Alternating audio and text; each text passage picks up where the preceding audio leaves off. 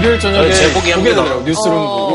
어, 바로 일어나가지고. 이어서. 맞아, 맞아, 맞아. 아니 보니까 우리가 대박 진짜 되게 다양한 주제 가지고 민주주의, 국가, 정의 다양한 선생님들 모시고 맞아요. 강연을 들었었는데 내가 모니터 해보니까 우리가 진짜 질문을 무슨 질문 못해 진짜 어? 뭐, 뭐, 뭐 한맺힌 사람들처럼 하더라고 그래서 질문이 질문 있습니다. 질문 있습니다. 질문 있습니다. 질문 있습니다. 질문 버튼은 이거 상자였는데 우리가 이걸 버튼을 누를 새도 없었던 것 같아요. 그렇죠. 보니까 신경 안 쓰더라고요. 손 들고 막 질문하느라 이 많은 질문을 또 매번 다른 강연자께서 잘 받아주시고 끊고 이렇게 하는 거 쉽지 않을 텐데 되게 잘하시는 것 같아요. 저런 거 물어봤을 것 어떻게 같아요. 하면 어 뭐야? 어, 뭐야? 아, 귀엽다. 만 원에. 아, 이것도 오늘 주제랑 분명히 상관 있는 그림. 관련이 있겠죠. 바늘구멍에 너- 많은 사람들이 들어가려고 하고 이- 있는 것 같아. 아, 저기 바늘구멍이에요, 저기 구멍이? 이게 잘 사는 사람들 이거 보니까 놀고 아나운서 시험 볼 때 생각나요. 아, 아나운서는 경쟁률이 막 1800대 1, 2000대 1막 이러니까 전 대학 입시 같아요, 대학 입시. 대학 입시도 입시도 그렇고. 그렇고. 입시 그러니까 뭔가 뭔가 진짜 힘들고. 쇼미더머니야. 일단 들어간 사람, 통과한 사람들은 되게 여유 있어 보인다. 누워 있어요. 자기는 성공해가지고 이러고 있는 사람 있잖아요. 오빠 아니에요. 형이에요. 아니, 나는 지금 그 머리 막 들어간 사람 있죠. 저는 저 사람. 지금 바늘구멍에 막 머리 들린 사람 있죠. 근데 조금만 버티면 통과할지도 몰라. 아, 들어가보려고 지금. 진경 누나는 이 그림이 뭘 상징하는 것 같아요? 나는, 어, 놀라. 불평 아, 왜? 왜?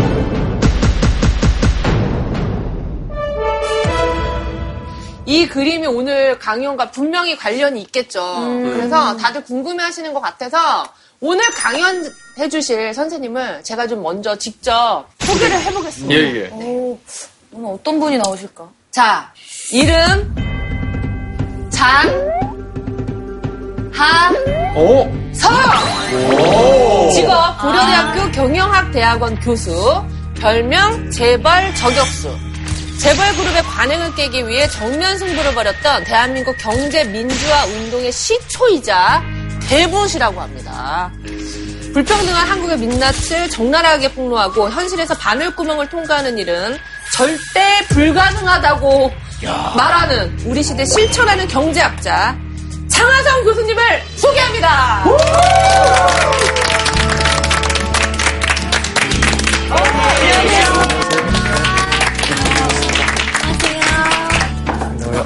네, 반갑습니다. 팬입니다. 아니, 나도 팬이 이렇게 처음 넘쳐서 하나씩 하나씩 악수하는 게 처음 아니에요. 아니, 근데 교수님이 이 재벌 저격수라고 왜 불렸을까 궁금하신 분들이 많을 것 같아요.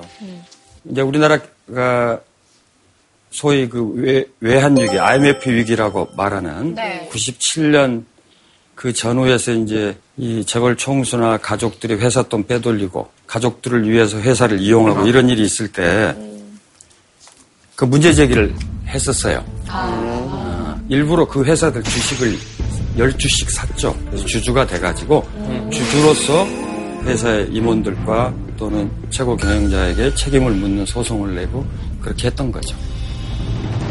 그래서 이제 그 재벌 저격수라는 그 별로 그렇게 명예롭지 않은 아, 명예롭습니다. 멋있어 제작진의 제보에 따르면요. 예, 예. 교수님이 유시민 작가님보다 10배 정도 더 유명하셨다 얘기를 하더라고요. 네. 어떤 이유로 그때 그렇게 유명하셨었는지 되게 대세였다는 얘기 들었거든요. 이제 주주총회, 재벌 그룹들 지- 주주총회, 삼성전자도 가고, 뭐 SK텔레콤도 가고, 현대 중공업 뭐 이런 제- 대재벌의 가장 중요한 회사들 주주총회 갔을 때, 우리 유시민 작가가 아, 날 따라가 왔죠. 날 따라와서 취재도 하고 했는데, 그때는 내가 유시민 작가보다 한 10배쯤 유명해. 10배쯤 유명해. 유시민 작가가 요즘 너무 잘 나가니까. 선생님도 방송 나간 후에 많이 잘 나가요. 아니요. 이시민 작가는 지금 스타고 저는 이제 그냥 일- 일개 교수고 그런 거죠. 교수죠. 저 희 이제 본격적으로 예. 강연을 좀 예, 부탁드릴게요. 강연을 좀 이거 부탁드리겠습니다. 교수님이 그리신 거예요? 아니요. 이거는 예. 그 제가 책을 내면서 그 책의 메시지를 어떻게 젊은 세대에게 쉽게 전달할까. 예를 들어서 뭐 우리 딘딘님은 이 중에 어, 디 저는 저는 바늘이 되겠습니다. 저는 바늘이 사람을 찌르겠다는 되도록 건가? 저를 통과해서 사람들이 잘 될 수 있다면 좀 바늘이 되도록 하겠습니다. 저 바늘 구멍이 너무 작아요. 그러니까 지금 딘딘님이 바늘이 된다고 하면 구멍이 이렇게 큰 바늘이 되어야지 저렇게 구멍이 작은 바늘은 지금 우리 젊은 친구들이 대하고 있는 현실을 나타낸 거죠. 저는 저기서 가장 얄미운 사람이 예. 저 왼쪽 끝에서 남들은 다 바늘구멍을 향해서 뛰고 있는데 너는 왜 안 뛰어라고 저 호통치고 있는 저 사람이 가장 나쁜 사람 같아요. 공부하라고. 저 친구가 엄마일 수도 있어. 야, 너 공부 안 하니? 대학 안 갈 거야. 아, 그 생, 그거 맞는 것 같아요. 지금. 제 생각에는 저 밑에 저기 지금 이렇게 팔짱 이렇게 이렇게 팔 개고 있는 친구 있잖아요. 누워 있는 쌤 친구? 닮은 것 같거든요. 어, 약간 비율이 비슷해, 비율이. 쌤이 가, 가나 금수저 아니에요? 약간 닮았는데 지금. 다리 얼굴이 모양이 이렇게 눈썹이랑 이렇게 느낌이. 아니, 쌤 형은 어마어마하지. 근데 난 말 못하겠어. 지금 금수저, 흑수저 얘기가 나오고 있는데 무슨 기준으로 금수저라고 하고 흑수저라고 하는지 지금 SNS 상의 수저론이 지금 보이고 있거든요. 예. 자산 30억 원 또는 가구 연수입이 3억 원 되면은 다이아몬드 수저. 흑수저는 자산 5천만 원 미만, 연수입은 2천만 원 미만. 요런 기준으로 이렇게 나눠진다. 저게 재미삼아 한 거라고 하는데 또 한 가지 더 있더라고요. 보니까 부동산을 빼고 해요.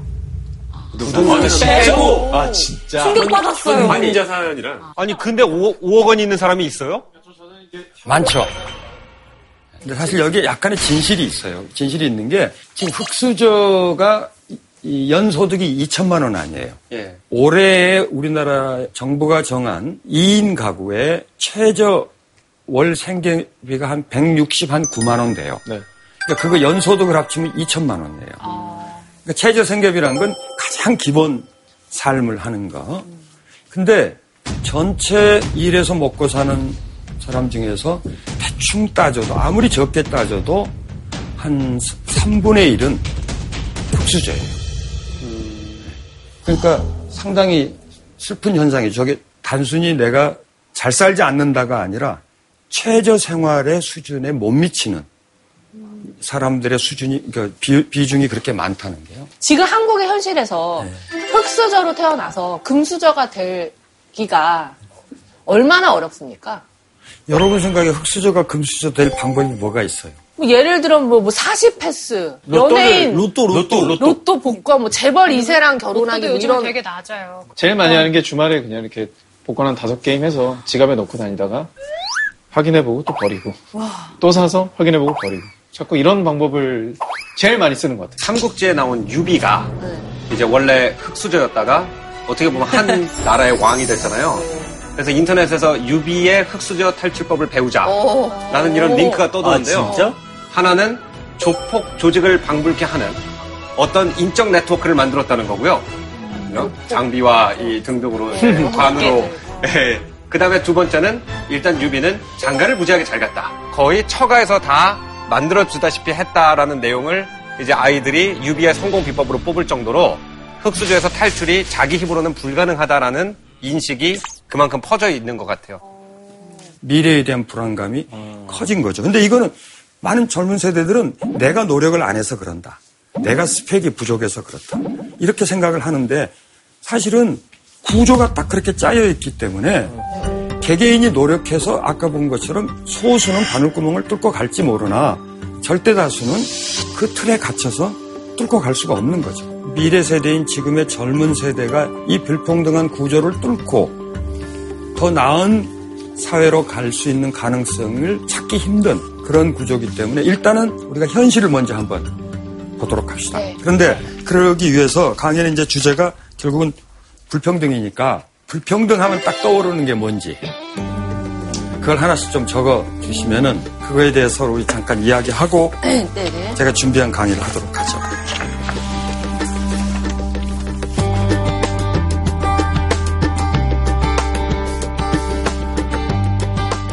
분씩 우리 무슨 생각을 했는지 한번 볼까요? 네. 네. 네.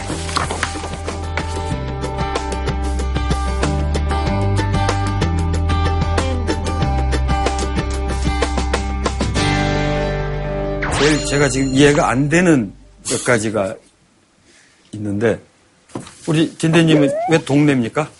그 동네 보고 사람 약간 평가하잖아요. 그 처음 만날 때도 어디 사세요? 해서 뭐 저 청담 삽니다. 어 청담 어디 살아요? 그럼 이제 아파트 이름 듣고 오 약간 이렇게 보는 게 있잖아요. 매우 주- 그것도 중요한 포인트인 게 우리가 불평등 그러면 쉽게 생각하는 것 중에 하나가 이 재산 불평등. 즉 사는 집, 동네. 그 불평등의 표상처럼 돼 있죠. 지숙님은 태어나다 보니 무슨 뜻이죠? 그 금수저, 흑수저의 약간 연장선일 수 있는데요. 내가 선택한 게 아닌데도 태어나 보니 나는 금수저의 딸, 아니면 태어나 보니 나는 흑수저의 딸 이런 게 자체 출발선 자체부터가 약간 불평등이라는 생각이 들어서 탄생부터. 네. 그렇죠. 아주 중요한 그 논의의 출발점인데 내가 태어나 보니 참 출발선에서 이미 뒤져 있다. 내가 이걸 따라잡겠느냐. 그러니까 경쟁의 효율성을 내는 이유는 2등이 1등 될 수 있다는 희망이 있어야 되고 꼴등이 꼴등에서 탈출하고 나도 1등이 돼볼 수 있다라는 희망이 있어야 이 경쟁에 계속 참여하는 거죠. 근데 출발선이 설령 기회 균등이 되지 않더라도 과정에서 내가 이걸 따라잡을 수 있는 기회가 주어지느냐 하는. 그래서 제가 이제 우리 홍진경 님이 네.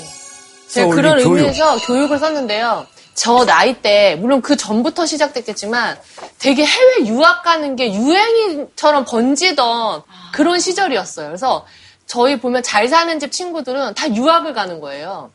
그럼 갔다 오면 방학 때 막 영어 늘어가지고 막 샬라샬라 하고 있고. 근데 저, 저희 집은 저를 유학을 보낼 형편이 못, 안 되니까 외국어라던가 이런 것들이 격차가 이렇게 벌어지면서 우라 같은 게 있었어요. 한 같은 게. 그래서 불평등하면은 이 좀 교육을 교육이 태어날 때부터라고 이야기한 지숙님이 말하는 출발선의 차이를 줄이는 가장 중요한 요인입니다. 그래서 교육을 개인이 스스로 책임질 일이냐 아니면 국가가 책임질 일이냐. 그래서 그것이 공교육이냐 사교육이냐. 100% 공교육이 될 수는 없는 거죠. 왜냐하면 경제적인 여유가 있으면 부족한 부분을 사교육 시장 가서 받을 수 있는데 우리나라처럼 사교육이 공교육을 압도하는 그런 과도한 한국의 사교육 지배적인 교육 시스템에 문제가 있는 거죠. 그건 다양성으로 설명할 수 없는 거고 그건 우리 사회가 정의롭지 못한 겁니다. 저는 이제 불평등하면 가장 먼저 떠오르는 게 비정규직 문제고요. 그 IMF 시작된 이 비정규직 문제가 사회에 정말 가장 드라마틱한 불평등을 야기했다고 생각을 하는데요. 근데 여러분이. 아셔야 되는 게 비정규직이라는 단어가 1990년대까지는 한국에 존재하지 않았어요. 존재하지 않았어요. 신조어. 신조어예요. 그러니까 그 이야기는 정규직이냐, 비정규직이냐라고 구분하는 나라는 우리나라하고 일본밖에 없어요. 국제 통계에는 정규직, 비정규직은 통계가 없고 OECD 한국의 문제를 이야기할 때 정규직, 비정규직, regular, non-regular worker 이렇게 구분을 하니까 한국의 불평등을 만드는 매우 중요한 구조죠. 잘 지적하셨습니다.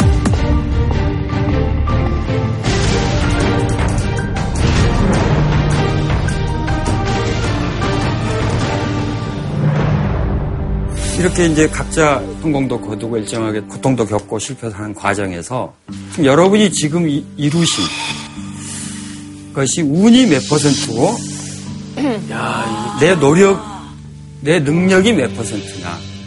저는 개인적으로 방송일 시작한 계기가 약간 운이었던 것 같았어요. 그러니까 오늘 여기까지 오는데 몇 퍼센트가 운이고 몇 퍼센트가 자기 노력이에요. 난 9대1. 우리 딘딘님은 구가 누가 운. 운, 일이 일이 노력. 노력. 우리 오칠이님은 글쎄요. 6은 우는 것 같고 4는 노력인 것 같아요. 사는 노력. 저는 운이 100%라고 거의 봅니다. 운이 100%. 예. 왜냐면은 어느 시점에 사회에서 고특정한 재능을 가진 사람을 인정해 주느냐가 또 있거든요. 시대나 운 잘못 가지고 맞아. 태어나면 절대로 성공 못할 저 거예요. 같은 경우도 키가 180인데 제가 이제 고려 시대 이럴 때 태어났으면 아마 화형을 당했을 수도 있어요. 그런 그런데 이제 제가 큰 키의 여자들이 이제 모델로 각광받기 시작한 그 시기에 딱 맞아서 타이밍이 맞아서 뽑히면서 또 연예계 나올 수가 있어서 진짜 운이었던 것 같습니다. 개개인은 우, 어, 어떤 경우에 운이 작용하지만 사회 전체 구조는 그 틀 속에서 이게 이루어지는 거거든요. 완전한 평등한 사회는 될 수가 없죠. 결국은 우리 속담에 운칠기삼이 참 맞는 말이에요.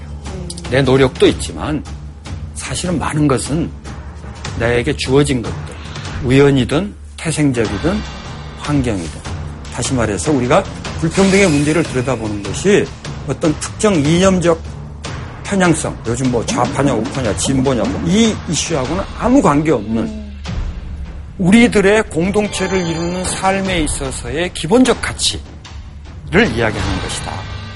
그러면 오늘 대한민국의 불평등한 현실이 어떤가 지금부터 살펴보도록 하겠습니다. 경제의 목적이 뭐냐? 우리가 뭐 경제 성장을 한다, 경제 발전을 한다 하는데 그럼 무엇을 위한 거냐? 뭐라고 생각하세요? 이 경제라는 말이 경세재민이라는 말이에요. 경세재민. 그러니까 백성들을 네. 골고루 잘 살게 해주는 것이 네, 경세재민. 그래서 네. 그거의 약자가 경제라고 배웠습니다. 모두가 살기 좋은 세상을 만들려고 약간 통, 약간 놔두는 그런. 아주 간단해요. 우리 오상진 님이 답을 이미 하셨는데 국가 경제는 유일한 영어로 하면 더 one and only 목적이 국민을 잘 살게 하는 거예요. 우리가 바라는 사회는 어떤 사회냐 하는 데 대한 우리 스스로 판단을 한번 해야 될 거예요. 네. 어떤 사회를 우리는 원합니까? 억울한 일 없는 억울한 일 없는 거, 평화로운. 평화로운, 노력한 만큼 네. 거둘 수 있는 뭐 노력한 만큼 살만 나는 이런 것들을 압축한 말이 정의입니다. 이 정의로운 사회가 경제라는 문제가 들어갔을 때 앞에 수식어가 붙을 수가 있다. 경제적으로. 그래서 딘딘 딘딘딘 답이 딘딘이네요. 경제의 목적이 뭐라고 그러죠 제가? 잘잘 살, 잘 사는 것. 함께 잘 사는. 오. 정답.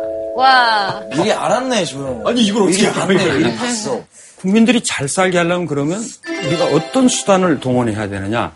쉽게 말해서 여러분과 제가 잘 살려면 뭘 어떻게 해야 되느냐 하는 거죠. 여러분 개인이 잘 살려면 아, 일을 열심히 해서. 일을 열심히 해. 좋은 일자리를 제공할 수 있어야 될 것 같습니다. 그렇죠. 일과 그 일에서 받은 소득이에요. 그러니까 우리가 번 돈을 먹고 쓰고 하고도 많이 남을 만큼 버는 거냐? 아니면 간신히 먹고 살 만큼만 버는 거냐? 그러니까 결국은 모든 게 일하고 일해서 번 돈으로부터 시작이 되는 겁니다. 그러면 이제 우리나라 경제가 어떻게 발전했는가 하는 과정을 보면 90년을 100으로 놨을 때 2016년이 우리나라 전체 경제 규모가 359예요. 그 이야기는 뭐냐면 3배 반이 된 거죠. 60년대, 70년대 뭐 박정희 시대 때 뭐 어쩔 때 잘 살게 됐다 하는데 그때는 절대 빈곤에서 벗어났기 때문이지 그 이후에도 우리가 어마어마한 성장을 했어요. 1인당으로 따지면은 약 3배. 지난 26년간. 이건 엄청나게 빨리 성장한 겁니다. 자, 그러면 경제의 목적이 뭐라고 그랬죠? 잘 살게. 국민 잘 살게 하는. 그러니까 경제가 이렇게 성장했으니까 경제가 성장한 만큼 우리 국민들도 잘 살게 됐냐. 그래서 평균적인 가계 소득을 봤더니 오? 두 배가 채안 늘었어요. 경제는 성장이 많이 됐는데 그렇죠. 쥐뿔도 너무. 완만하다. 가계 차이가 너무, 더 너무 많이 그렇죠? 나네. 자, 근데 이 그래프 잘 보시면 그 일자리는 얼마나 늘었냐 보면은 일자리는 45%밖에 안 늘었어요. 경제가 3배 반이 됐는데 일자리는 50%도 안 늘었다. 그럼 뭔가 이건 심각하다. 구조의 문제가 있는 거죠. 네. 왜 그러죠? 이제 그걸 우리가 숙제를 푸- 풀어야 돼요. 왜라는 질문을 네. 이제 우리가 다음 시간에 풀 거예요. 어, 이번 시간에 안 하나요? 이번 시간에는 너무 자기소개 궁금한데? 이거보다 더 충격적인 통계가 너무 많아서 보여? 일단 그걸 보고 그러니까? 이거 그냥 시작이라고. 어, 이거 너무 궁금한데 이거 왜 이런? 그러면은 마음 같아서 저 두 줄 손가락을 올리고 싶어요.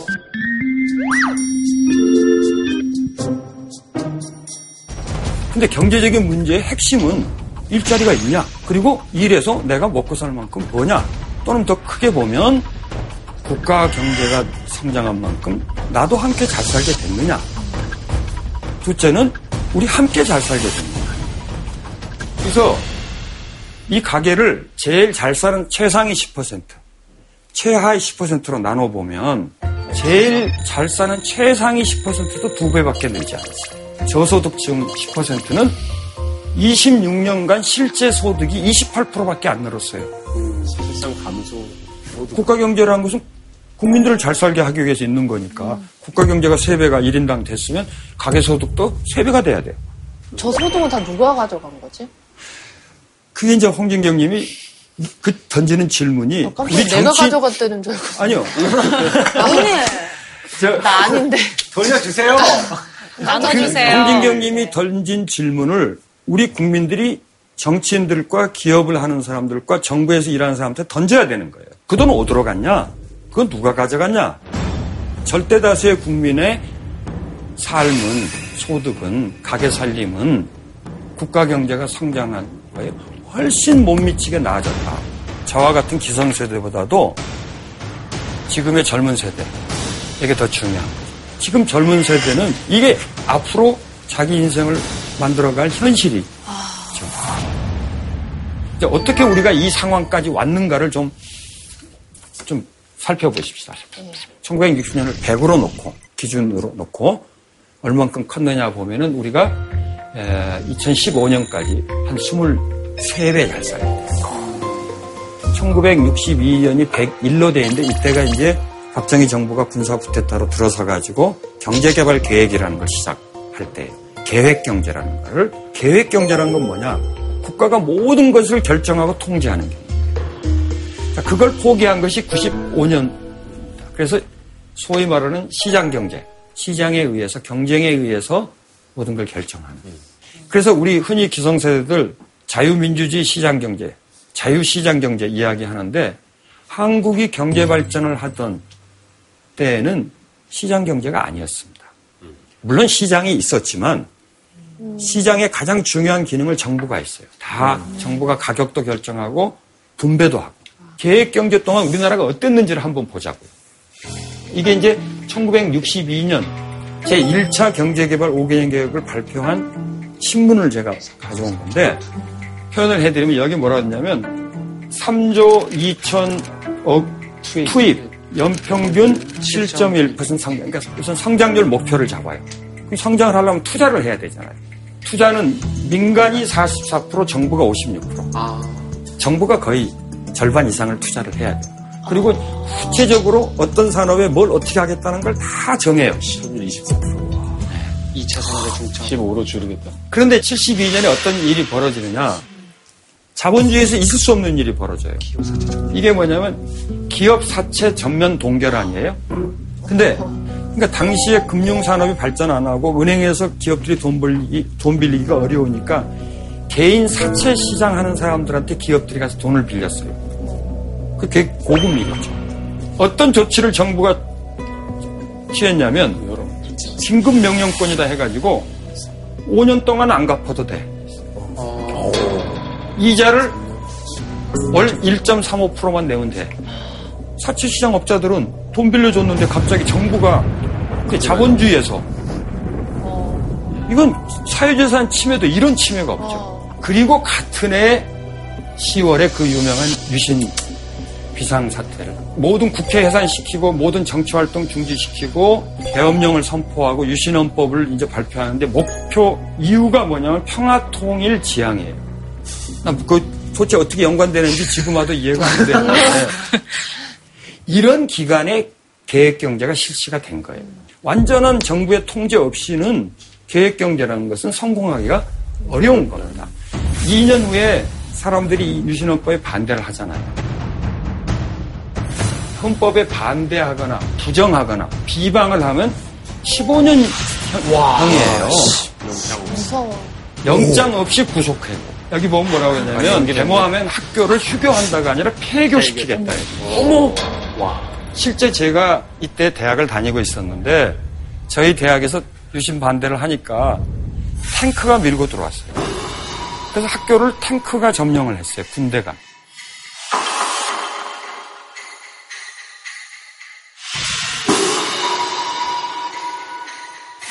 더 심해졌어요. 그 다음에는 학생이 데모하면 사형까지 가는 거예요.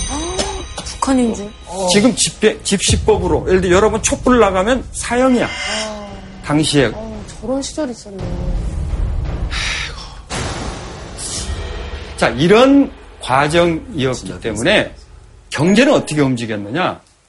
같은 74년에 전국의 목욕탕이 일제로 휴업을 해요. 지금 같으면 찜질방이죠. 왜냐하면 기름값, 전기, 수도 요금이 올랐는데 정부가 목욕탕 요금을 정하는데 안 올려준 거예요. 그 요금을 더 못 받으니까 차라리 문을 닫는 게 손해를 안 보는 거죠. 그러니까 이 서슬퍼런 시절에 다 같이 휴업을 해버린 거야. 휴업의 자유밖에 없네요. 네, 휴업의 자유밖에 거죠. 82년을 보면 정부가 가격 정하는 품목 쭉 이렇게 나오는데 분유, 라면, 조미료, 치약값도 정해요. 그러면 치약값까지 정부가 정할 정도면 모든 걸 다 정하는 거죠. 더 이상 이야기할 게 없어요. 이게 계획 경제입니다. 이게 그래서 사회주의 경제의 운영 방식인 거예요. 우리는 그 방식을 통해서 경제 성장한 거예요. 근데 여기서 이런 데서 문제가 당연히 생겼겠다. 왜냐면 라면 공장을 정부가 운영하면 문제가 없었을 텐데 예. 개인 사기업인데 정부하고 인맥 있는 사람들은 가격 올려줘서 돈 벌게 해주고 이런 문제들이 많이 그게 바로 이제 어, 홍준영 씨 역시 반장다워. 그게 저- 지금 우리가 말하는 정경유착의 시작이에요. 왜냐하면 라면을 만들려면 원재료가 필요할 거 아니에요. 밀가루도 필요하고. 부- 그러면 기름. 그거는 국내에서 나지 않으니까 수입권을 누가 갖느냐. 그렇죠? 94년 가서 보면 서울의 음식점 값을 정부가 단속을 해요. 자장면, 설렁탕, 비빔밥, 세탁요금. 그러니까 정부의 강력한 통제력인데 그러다 보니까 quality가 유지가 안 돼요. 그래서 이제 예를 들면 커피. 지금은 커피숍이 매년 다방이거든요. 다방에 커피값이 150원으로 딱 정해져 있어. 안 올려줘. 원두, 원두값이 올라와도. 꽁초당 그 커피 그렇죠. 그러니까 꽁초를 넣어서 색깔을 내가 쓴맛을 나게 하는 그런 커피를 실제 팔았어요. 꽁초를 왜 넣어요? 그러니까 밀가루 짜장면 집에 가면 제대로 된 밀가루 안 쓰고 거기에 이상한 거 넣어가지고 여기다 진짜. Oh my god. 아우. 그게 우리 개발 경제 시대의 실상이고 그걸 통해서 발전을 한 거예요. 자, 그러면 그때로 돌아가서 보면 1980년 정도 됐을 때 라면 값이 얼마나 될까요? 80년대. 네. 제가 어렸을 때 이제 200량이라는 라면이 나왔을 때 200원이었거든요. 그래서 200량이었는데 그 다음에 300량이라는 라면이 나왔을 때 사람들이 말도 안 된다고 그랬었거든요. 가격이. 정부가 아, 그걸? 하라고 준 거네요. 그래서 200량이 많이 오른 거였으니까 아, 100원. 100원이었을 것 100원이다. 같아요. 100원? 라면이 어떻게 100원이에요? 300량이 난리 났었다니까요. 서민들이 어떻게 300량 라면을 먹느냐고. 제가 1980년생으로서 자존심을 걸고 어, 그러네. 진짜.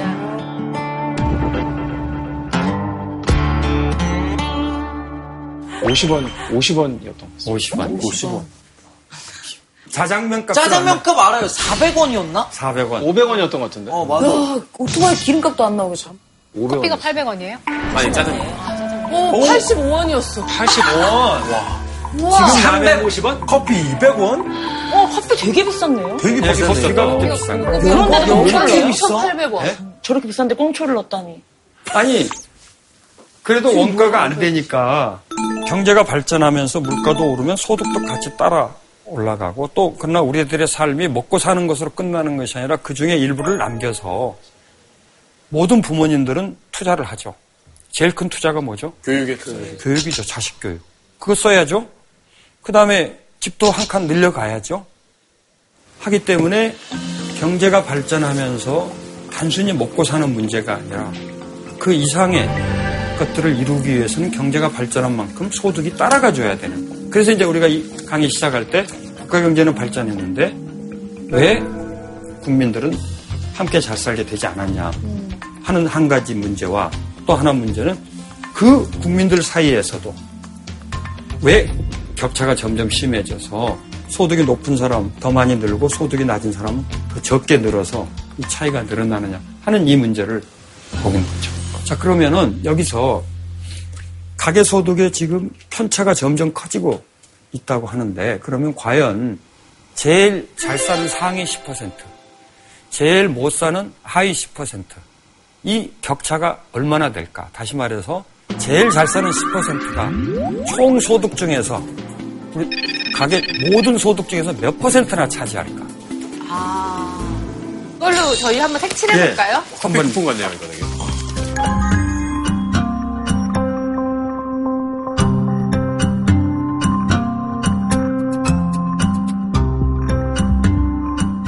자, 한번 보시죠. 들어보겠습니다. 50%에서부터 95%까지. 답을 한번 볼까요? 100% 없네요.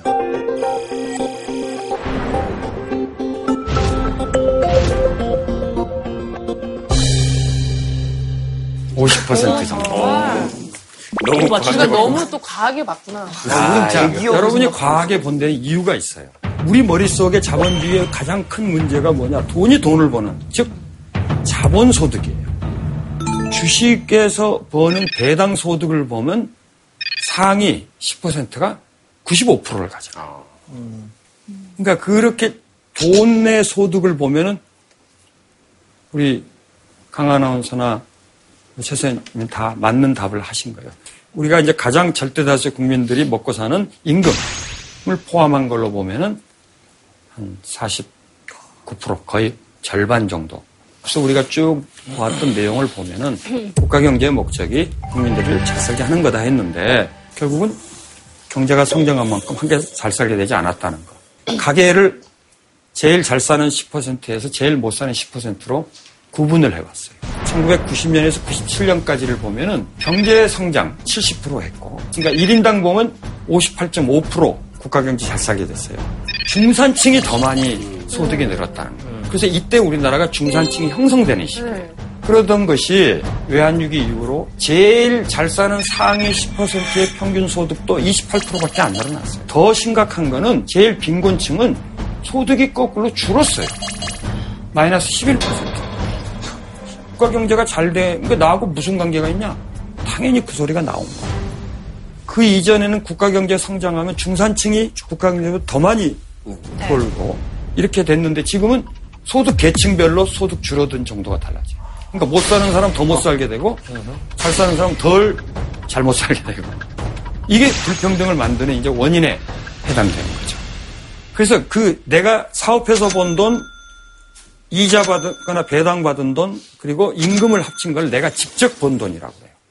그러니까 내가 직접 번 돈에서 근로자 가구의 경우에 임금이 차지하는 비중이 계층과 관계없이 다 95% 이상이에요. 그러니까 절대 다수의 국민들은 일해서 뭐 버는 돈이 그 삶을 결정하는 거예요. 결국은 고용 문제인데요. 우리나라가 저임금 노동자 비율이 높아요. 전체 30%는 기초생활이 안 되는 임금 구조에 있는 거예요. 참고로 미국이 지금 선진국 중에 제일 불평등해요. 근데 한때 미국은 세계 모든 나라에서 이민 가고 싶어 하는 나라였어요. 아메리칸 드림이라고 그러죠. 그렇죠. 무슨 이야기냐면 열심히 일하면 중산층의 삶을 누릴 수 있는 나라라고 불렸어요. 실제 그랬어요.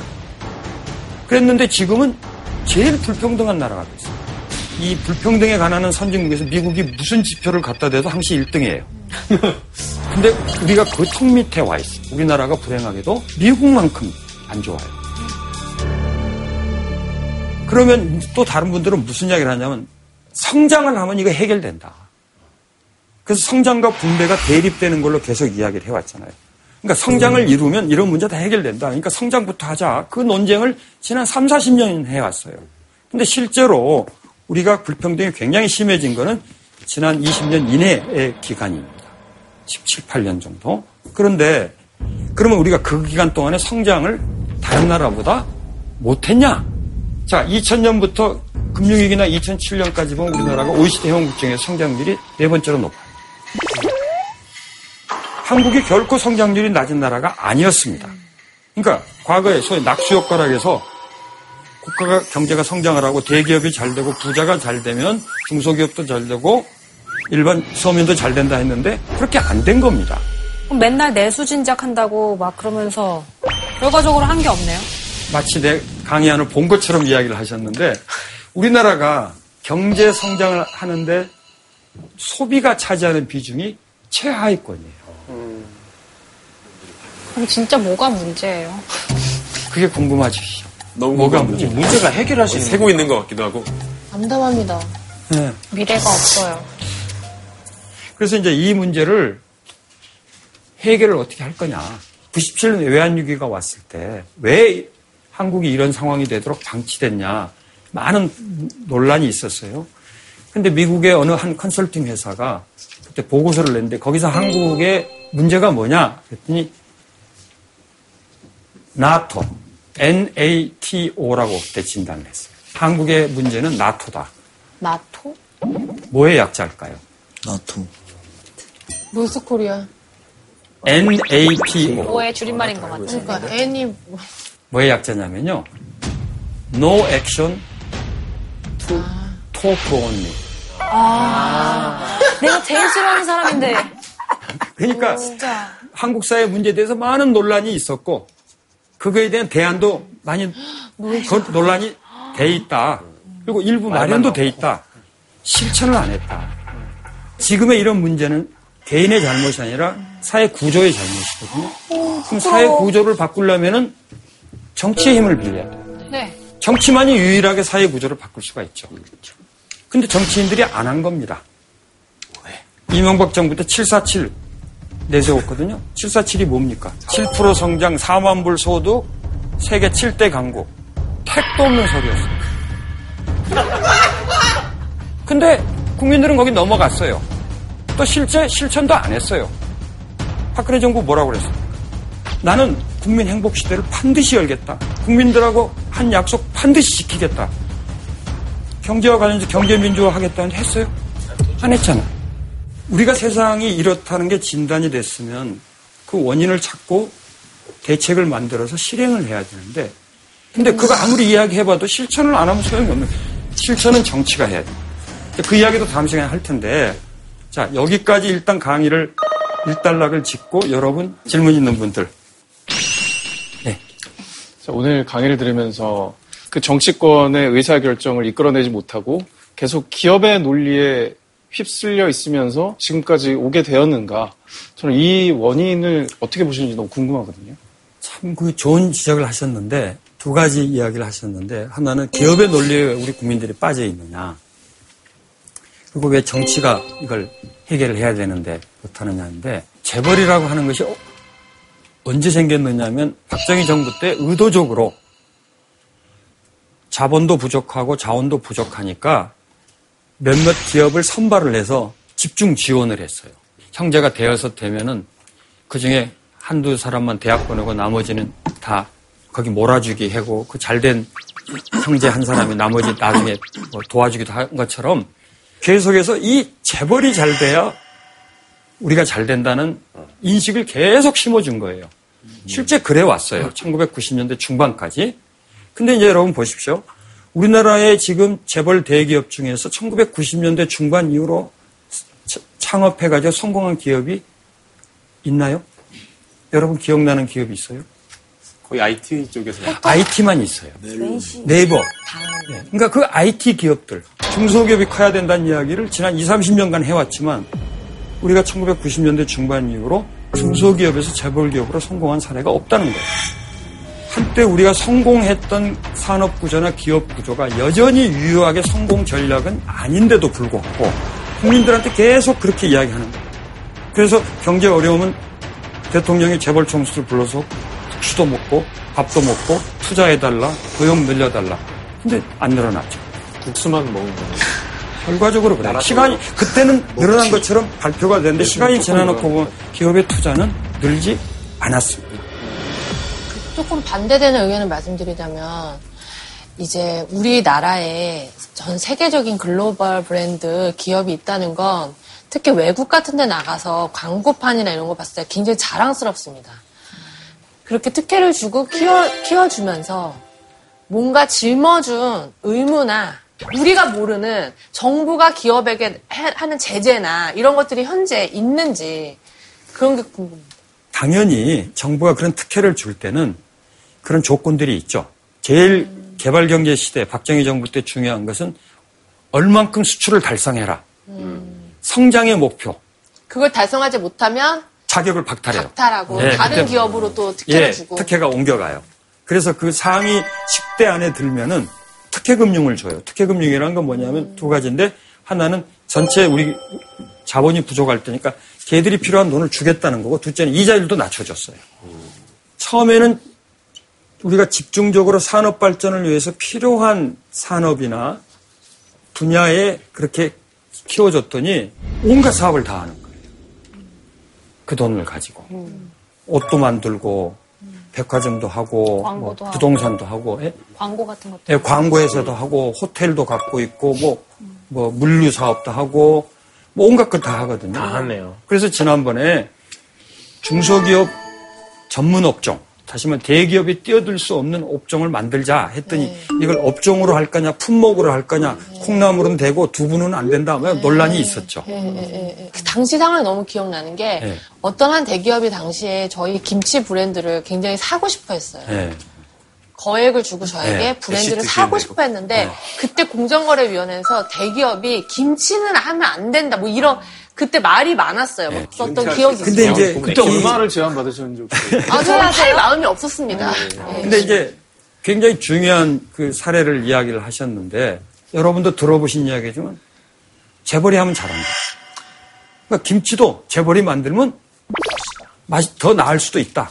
광고 멘트로 이제 광고의 카피로 네. 뭐 누가 하면 더 낫다 이런 식으로 이제 대기업에 누가 만들면 다르다 이런 커피 먹고 있는데. 그렇죠. 근데 사실은 재벌그룹에 속한 계열사 중에서 스스로 경쟁력을 가져서 수, 수익력이 좋은 회사가 그렇게 많지 않아요.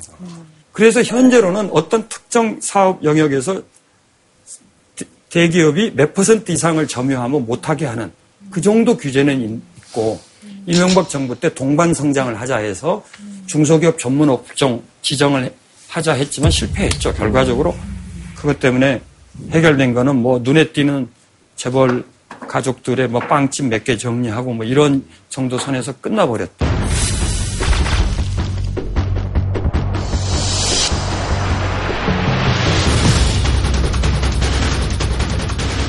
육십 년대 초반 경제개발을 시작할 때까지 뭐 한국 경제란 건 거의 뭐 절대 빈곤 속에 있었죠.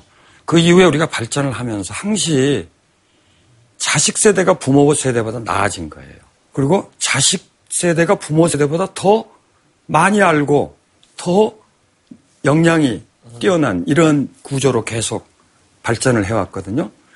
근데 이제 최근에 와서는 지금의 20대 또는 또 넓히면 30대까지는 자식 세대가 부모 세대보다 못한 최초의 현상이 이거는 국가 전체 미래로 본다면 매우 어두운 그림인 거죠. 암담하죠. 예.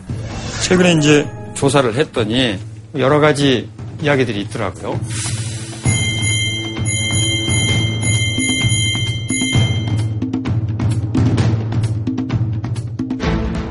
오늘만 무슨 뜻인지 아세요, 여러분들? 네. 저한테 충격적으로 다가온 게 탕진잼이에요. 어차피 없는 거 한번 쓰고 그냥 재미 보고 끝내자. 뭐 거의 그런 의미로 저한테는. 냉파는 뭘까요? 냉면과 파스타? 냉파의 냉이 냉장고의 냉자. 냉장고를 파괴한다? 냉장고. 아, 냉파, 냉장고에 냉장고에 파밖에 없다. 네, 냉장고 파 먹을 수밖에 없다. 아, 그거 갖고 그냥 금토는 뭐예요? 금요일 토요일이지. 아, 금- 금토이구나. 금요일엔 터나. 금수저로 터난다. 그렇죠. 태어난다. 턴이 인터넷 태어났다. 한자거든. 아, 인, 인턴이 있고 턴이 있죠. 아, 빼겠다니까. 아, 이런 건 유턴 같은 건 줄 알았어요. 선생님, 은턴 없어요, 은턴? 그러니까 욜로 같은 경우에는 그래도 좀 여유가 있는 사람들 아니에요. 그러니까 you only live once라는 거는 내가 굳이 저축 안 하고 그냥 한 번밖에 안 사는 인생이니까 나 혼자 재밌게 살겠다는 뜻인데. 그것 때문에 요즘 애들이 진짜 난리예요. 아, 좀, 좀 하는데요. 한 번 사고 누가 모르나? 조물주 위에 건물주. 그러니까 결국 아무리 힘들게 일을 해서 돈을 벌어봤자 건물 한 채 가지고 있는 만큼 돈을 못 버니까 오히려 조물주 그 하나님보다 건물주가 위라는 거잖아요. 조물주 위에 건물주고 이렇게 한다는 이야 이게 사실은 희망을 잃었기 때문에 사실은 이건 굉장히 서글픈 이야기입니다. 지금 이런 헬 조선 자기의 조국을 지옥이라고까지 부르는 이 젊은 세대는 행복해야 돼요? 불행해야 돼요? 불행해야 돼요. 당연히 불행해야죠. 불행할 수밖에 없죠. 근데 지금 헬 조선인의 나는 다 포기했네 한 20대, 30대는 행복 수준이 기성세대보다 더 높아요. 뭔가 해탈의 경제 이런 거. 열반. 어떻게 행복하지 저렇게. 이올로 하니까 다 털- 털어버렸기 때문에. 다 털어버렸기 때문에. 지금 현재는 행복할 수. 포기하면 행복해져요. 이 통계를 보니까 선배로서 좀 윗세대로서 진짜 행복이 뭔지를 못 보여줬다는 생각이 좀 많이 들어요. 그러니까 정말로 진짜 나쁜 어른들이 저런 슬픈 상황을 만든 게 아닌가 싶어요. 아까 제가 그런 이야기 했죠. 기성세대는 자신들이 젊었을 때 한국 사회를 성공시켰던 그 방식으로 아직도 한국 사회를 해석하고 있어요. 그때는 파이팅 넘치면 뭐든지 하, 면 또 됐으니까. 네. 근데 지금은 해봤자. 해봤자니까. 그때는 개천에서 용나던 시절이고 맞아. 지금은 빨려 들어가는 시절이기 때문에 똑같이 할 수가 없잖아요. 그러니까 그런데- 그때는 각자 우리 부모님들은 자기 자식을 위해서 엄청난 희생을 하고 엄청난 투자를 했는데 그 자식 세대 전체는 불행한 세대가 돼 있는 개개인의 삶의 추구와 이 사회의 미래가 어긋나 있는 그리고 지금의 이러한 불평등한 구조, 정의롭지 못한 구조는 기성세대보다는 지금의 젊은 세대의 미래에 보다 큰 영향을 미치. 자, 그런데 여기서 이제 누가 할 거냐? 다시 말하면 이 구조를 바꿀 방법이 있다면 이거를 누가 실천할 거냐.